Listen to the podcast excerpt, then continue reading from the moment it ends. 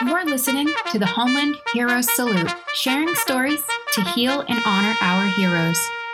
This podcast is brought to you by the Homeland Heroes Foundation and produced by DairyCam. This podcast sometimes deals with mature content that may not be suitable for a younger audience and could be triggering for some individuals. Discretion is advised. The views expressed by our guests and others are solely their own. No views expressed in this podcast represent any of the Uniform services, the Homeland Heroes Foundation, DairyCam, or any other organization. All right. Welcome back, Thea. Uh, for this portion, we're going to dive into your experience with being an active duty military. Okay. How were your expectations versus reality different for service? Um, I think it was actually a lot what I expected. Um, I was pretty mentally prepared going in. I guess the thing that I didn't expect was to find out that I wasn't as strong as I thought I was. How so? I didn't think that I could ever end up in the situation that I ended up in. Um, I thought that I was way too strong and powerful and smart and everything else to be able to fall into an abusive relationship um, and then to react to it the way that I did. You know, I, I did not handle it in in a in a way that I that I ever thought that I would. And um, I mean, I knew that I'd always struggled with um, with some mental health stuff, some depression, um, but I I always thought that it was just uh, because of my past and the way I grew up. It never really occurred to me that it was a chemical thing. But the rest of it, I I I I'd spent enough time around my brother, and um, I expected it to be very much like what it was. I guess um, I didn't ever think that it would make me feel trapped or useless. Um, I don't. I, I don't know. I guess it depends on on at what point in time uh, of my military career we're talking about. Sometimes um, it was everything I expected, and other times it was um, not what I expected at all. Um, but for the most part, I think it was it was what I thought it would be. Your story is definitely definitely unique in the way that I think you hear a lot of stories about people coming out of the military and dealing with addiction or PTSD or kind of the, the whole gambit of different issues. Um, and you went in after dealing with a lot of those things. Which I've actually heard that going in uh, after dealing with stuff like that actually leaves you more prone to PTSD taking place again. There's several studies that are out, um, and, and, you know, studies are exactly exactly what they are. They're studies. That there's no set. Um, that's the word I'm looking for. There's there's no set in stone thing regarding post traumatic stress but there's studies that are show that show that a lot of the post-traumatic stress that people are dealing with either after deployment or you know serving time in the military or even as a first responder that they can those those stressors can be triggered and link all the way back into childhood. Um, yeah yeah. So you know and and there's there's something to be said for that but at the same time you know, there's less than 1% of the population in the United States that uh, actually raised their right hand and took the oath to preserve our nation. So, yeah, there's other stressors that go in with that as well. Right, right. It took me a really, really long time to not feel guilty about needing the help that I needed because of the situation. I, I was never deployed, nothing ever, I wasn't sexually abused. All of my issues or my bad stuff that was experienced um, in my head wasn't directly related to the military and so it made me feel guilty for getting help for it or or disability or anything else it always made me feel like my story was not worth it um, and then I realized that um, the reason why my story got so severe was because of the the way that you because of the military, not because of the military, but I couldn't leave. I I I couldn't quit I I couldn't get away. I my ex-husband and I our our issues were very very public. Um, he was sleeping with his trainees, and uh, the the trauma that I went through, given every, you know, I always like it was my relationship trauma, like how that's not the military's fault. I chose that. Um, and it took me a really long time to actually feel like I was worth getting help. I, I was worth their time. Like I, I deserved to to get support for it. And um, I mean, it's actually even been something that's been fairly recent. Within the last three or four years, has been when I have finally felt validated that because of my military career, um, there was experiences that I had that have affected me in negative ways that now I deserve to get help for. Um, and I imagine that there's probably other women out there like that too. Um, but uh, just like whenever I have what they call uh, stateside or what do they call it, um, home home front home front PTSD or whatever it's called. Like I I always felt like I shouldn't because I hadn't been deployed, and um, the guilt that comes along from that um, sucks. But I've also heard that people that were deployed they feel the same guilt. They feel the same not deserving, and so um, being able to acknowledge that and to accept it and to realize, you know what, I I am worth it and I do deserve it. And um, I my story is powerful and my my experience can help other people. And um, although it wasn't you know deployment related, what I went through was a direct effect of being in the military. I don't want to say it was a direct effect of the military, but it was a direct effect of being in the military. I, I can understand that. Uh, and I have a question, and feel free to answer or choose not to. Do you feel during that period of time that your leadership actually had were supportive of you? Do you feel they actually actually were leaders? Um, there were some that were, but um, most not. Um, my commander um, was very supportive and amazing. Um, however, my direct supervisor, um, she was terrible, absolutely terrible.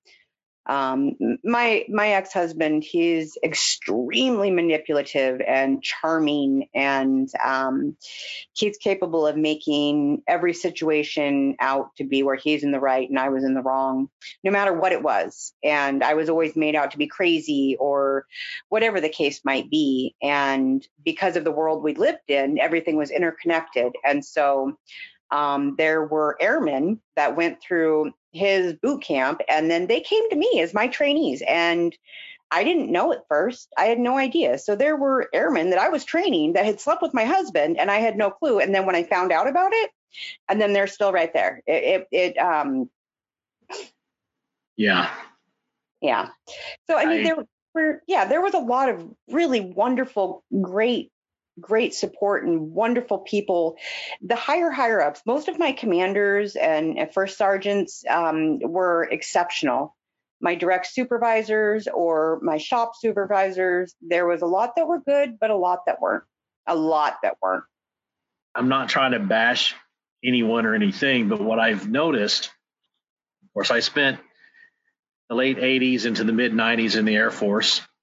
Um, and then many years later, I went back in, but I went Army. And what I've noticed is that a lot of times promotions are based upon knowledge and information oh, rather, rather than ability to actually lead people. Yeah. Um, and the people that, a lot of people that tend to get promoted, they don't have the leadership training. They haven't had it. They don't, and they don't want it some, most of the time. And so they don't number one they don't know how to lead but number two they they they just they're just in it for the power trip oh absolutely really really sad that that that takes place but that's in all walks of life that's not just military that doesn't just take place in military that's that happens in corporate america You know? Yeah, not as much though. Not as much. I mean, there's no time and grade, and then you pass your tests and you Right. get promoted, and you know, i- in the in the, in the civilian world, there's a lot more. Um, Based on have- performance and ability and skill and things like that. I totally Yeah. agree with Yeah. And you can get fired, you know, in the military to try to get somebody kicked out of the military. Oh my God, it is not that easy. Unless they, of course, pass fail a drug test or something like that. But if if they just aren't great at their job, it's long as they're passing their test and they show up to work, there's really nothing you can do about it. Yeah. Well, I, I mean, I, I there's um, there's other questions, but I just want to say this to you: um, the fact that you are here today and that you're telling your story, and that you're willing to be an open book of sorts, as long as it helps other people, whether they're military, veteran, civilian, that speaks highly of your leadership. I want other people to know that they can get help and that help will help them. Yeah, it that's the one thing that I am grateful that I learned how to do. And it was in that three months inpatient after I attempted suicide that I learned how to do, and that's how to get help and accept it. And um, the help is there. It's just a matter of allowing it to support you and and to reach out for it. You have to ask for it. It's not just going to appear at your front door. And when you ask for it, I mean, maybe not 10 years ago, but today, the VA, all of the programs, I mean, Homeland Heroes, when I met Julie, my kids and I were sleeping on an air mattress, the three of us on one air mattress. She got us all beds. I mean, there's just so many things that people take for granted that, you know, eh, when you're having a hard time and you need help, just fucking go get it. It's there. Ask for it. Don't don't wait. Don't wait. I think part of that has to do with um, there's there's two different types of pride. There's pride in who you are as a person, what you do, what you stand for, and then there's the pride where you're too stubborn to seek help and or Oh. to go ask for it. And you have to know the difference between the two. One is okay, the other one not so much. Um, and. I, I know a lot of veterans, and they're they have pride, but then at times they become prideful, and either they don't think they deserve it, or they don't think they need it, one of the two, and yet they struggle, or they allow their families to struggle, and that's that's that's not a good thing. I, Yeah. I The other part to that too would be that they don't want anybody to know that they Correct. need help. And yeah, Correct. yeah, yep, because there's you know they could feel ashamed you Yeah. know i there was a period of time when i got out the second time um, i was injured in, I- in afghanistan and there was a period of time when I, I couldn't work normally didn't have enough money coming in but yet i still had four kids at home and a roof to put over the head and uh, i had to suck it up and I went down and I would I'd get whatever assistance that I needed to make sure that my kids had food on the table and a roof over their head. You know, Yeah. and some people want to say, well, that you know that, and it, there were people that said this, or people that said, well, you shouldn't do that. You should man up. Blah blah blah. I'm like, well, I just did man up. Exactly, my pride and I took care of my family. exactly. Yep, So- yeah, it's it's a hard lesson to learn, but after you learn it, it's such a valuable lesson to have. Like just just to know that being prideful is not a good thing, but to have pride, that's a good thing. I agree 100% on that. Yeah. I take pride in the fact that I was able to ha- ask for help. And I take pride in the fact that I still to this day get support on a regular basis. Every, once a month, if not twice a month, I go to the VA for a group. Um, and it's, I talk to Julie all the time, and there's other other people, you know, is Sheila and other people that are part of organizations that I have constant contact with, and and I take pride in the fact that I'm now able to ask for that help and receive it without guilt. There's absolutely nothing wrong with that. And again, that shows your your leadership. To be honest, it does. Well, they say to be a good leader, you have to be a good follower too, right? Yeah. Yep. so, while you the, the period of time while you were in the military, do you have you have one of those proudest moments? Yeah, in a way, yes. Um, it was right before I had moved to Texas. My ex-husband and I had we were already married, but he was in Texas and I was in Nebraska. I made staff sergeant in three and a half years. I was running the booster club for my commander. Um, I had put on this huge air show event. Um, well, I mean, I didn't put the whole thing on, but um, I put a good portion of it on, and it was extremely successful. And um, I remember going up to get that rank tacked on, and just the just the whole room, and and everybody knew who I was, and my commander, and just it was that was probably my most um, when I think about my military career and I want to think about my happiest moment, I think about that because I was holding my daughter in my hands at the same time. So um, that was probably it right there. That, was that was the the peak too. It kind of sort of went downhill from there. Getting well, I had also already gotten picked up to be an MTL, so there was that as well. And everybody knew I was going to be leaving and moving on, and and um, I felt extremely accomplished and um, like all my efforts had had paid off and um, yeah, I mean, I had some wonderful times in Japan as well, but those were more um, personal, fun things, not not military things like that. Getting getting staff sergeant tacked on in the situation and the way that I did, that was probably my proudest moment.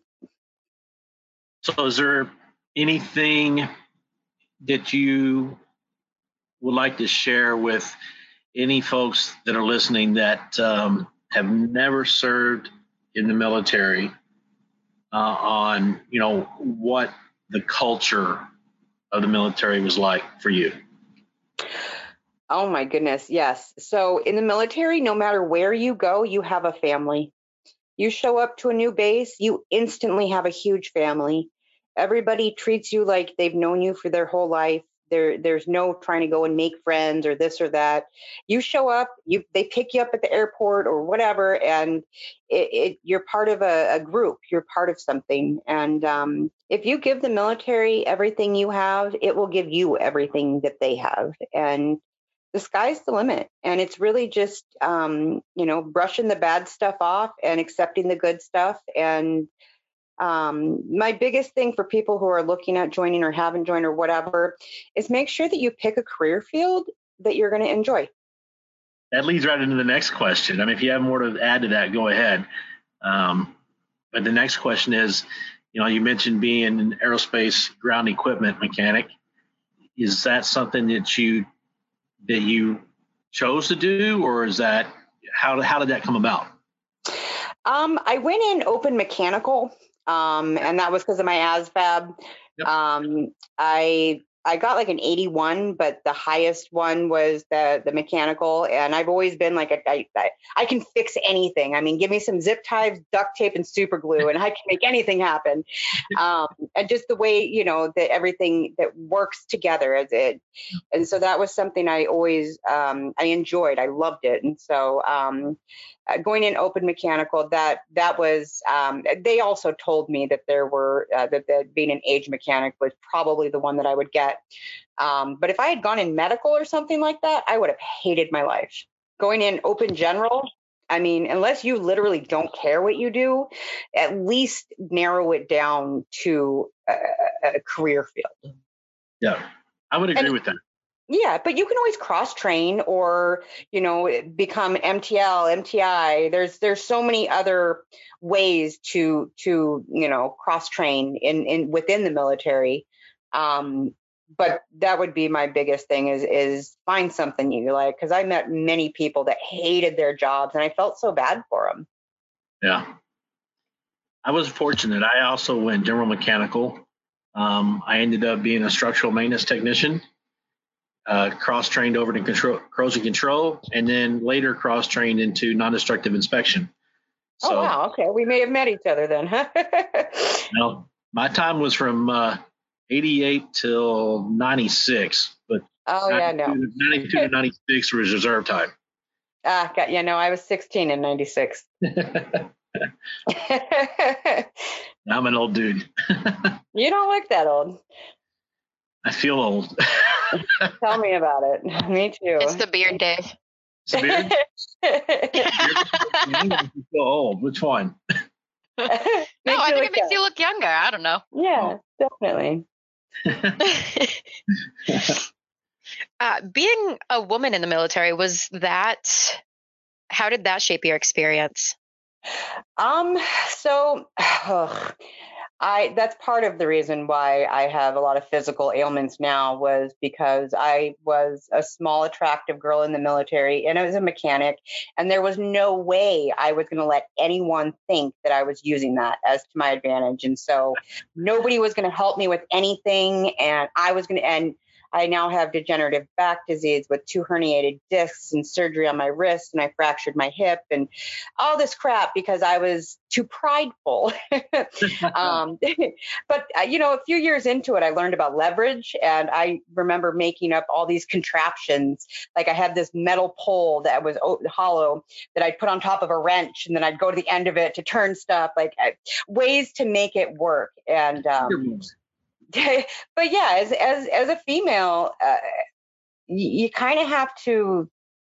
I don't want to say you have to prove yourself, but there's there's a general mentality, especially in the maintenance world, that girls just get in the way. That's bullshit. I'll, I'll say this. It is that, bullshit, that is the general mentality. I agree. Well, there's a reason for it, though. Sure. You know? Well, there's a reason for it. It's because at some point in time there were some ladies that took advantage of that situation. Unfortunately. Exactly. Yep, exactly. That's exactly what happened. And yeah. When I, I went, was not be one of them. yeah. Well, when I went back in the army, you know, I, I initially wanted to go back. I want to go in. I want to go infantry, but having a wife and kids, they were like, uh, no, we're not doing yeah. that. um, I went as a vehicle mechanic. Um, and I made sergeant pretty quick, and I had had uh, I was the leader of the squad, and I had a couple of ladies on my squad, and they played that card very well. Yeah, yeah. Very frustrating, and it was very, yeah, yeah, really sad. Yeah, yeah. See that take place. Yeah. And basically, they didn't have pride in who they were, honestly. Yeah, they were just trying to get the job done as easily as possible. Or not at all. or have somebody else do it for them. that was the biggest one. Yep. Exactly. Yep. Yep. And that's yep. unfortunate because that does typically give ladies in the military a bad rap. It does. Yeah, I guess so. Yeah. It, it no, it does. It does because I went into it knowing I had something to prove. Which I don't think men really go into the mechanical field feeling like they're going to be that they're going to have to prove who they are, what they can do. They just they're just they just go do it, you know. They so yeah, it's it's definitely those those few that ruined it for everybody else. One more thing in there. Um so as a as a mechanic, uh, the camaraderie uh, and the morale, I loved it. I was so in love with the military. I never wanted to leave. Once I became an MTL, and I don't know how much of it was because of my personal situations, but it was different. It, it was the policies and politics, and I hated it. I absolutely hated it. I did. It felt like everybody was out for their own and against each other, and and everything was, oh, look in this, and what is this, and what does this say, and can you do this, and what do you, pen and quill, and uh, hated yep. it, hated it, hated it. I yeah. I relate to that. Yeah, that, that, being in being in the mechanical world, ugh, working on the flight line and just with the whole maintenance crew, yep. uh, I would go back to that any day.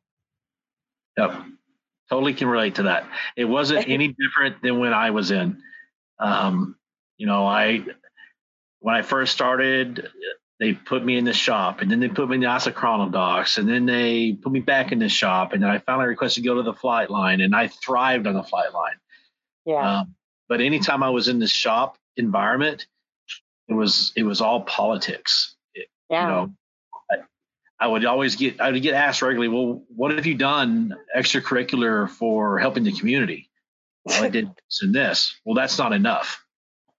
Yeah. Check this box off and check that box off. Oh, a new commander is here. Let them reinvent the wheel so they can check this box off. Let me break something just to fix it. Yeah. It was Yeah. it was ridiculous. But yeah, leave me alone on the flight line. I was good. I yeah. didn't have any issues, and Yeah. I totally understand where you're coming from. Yeah. We're good to go All now. Uh, Okay. Yeah. Perfect. All right. Thanks everyone for joining us for the second part of Thea's story. For part three, tune into the next episode of the Homeland Heroes Salute. This podcast is brought to you by the Homeland Heroes Foundation, an organization dedicated to the reacclimation support of active duty service members, veterans, and their families in their time of need. To learn more, visit homelandheroesfoundation.org. Thank you to our production team at DairyCam, creating connection through story for a better world. Learn more by visiting dairycam.org. Thank you for listening, and make sure you subscribe to the Homeland Hero Salute wherever you listen to podcasts.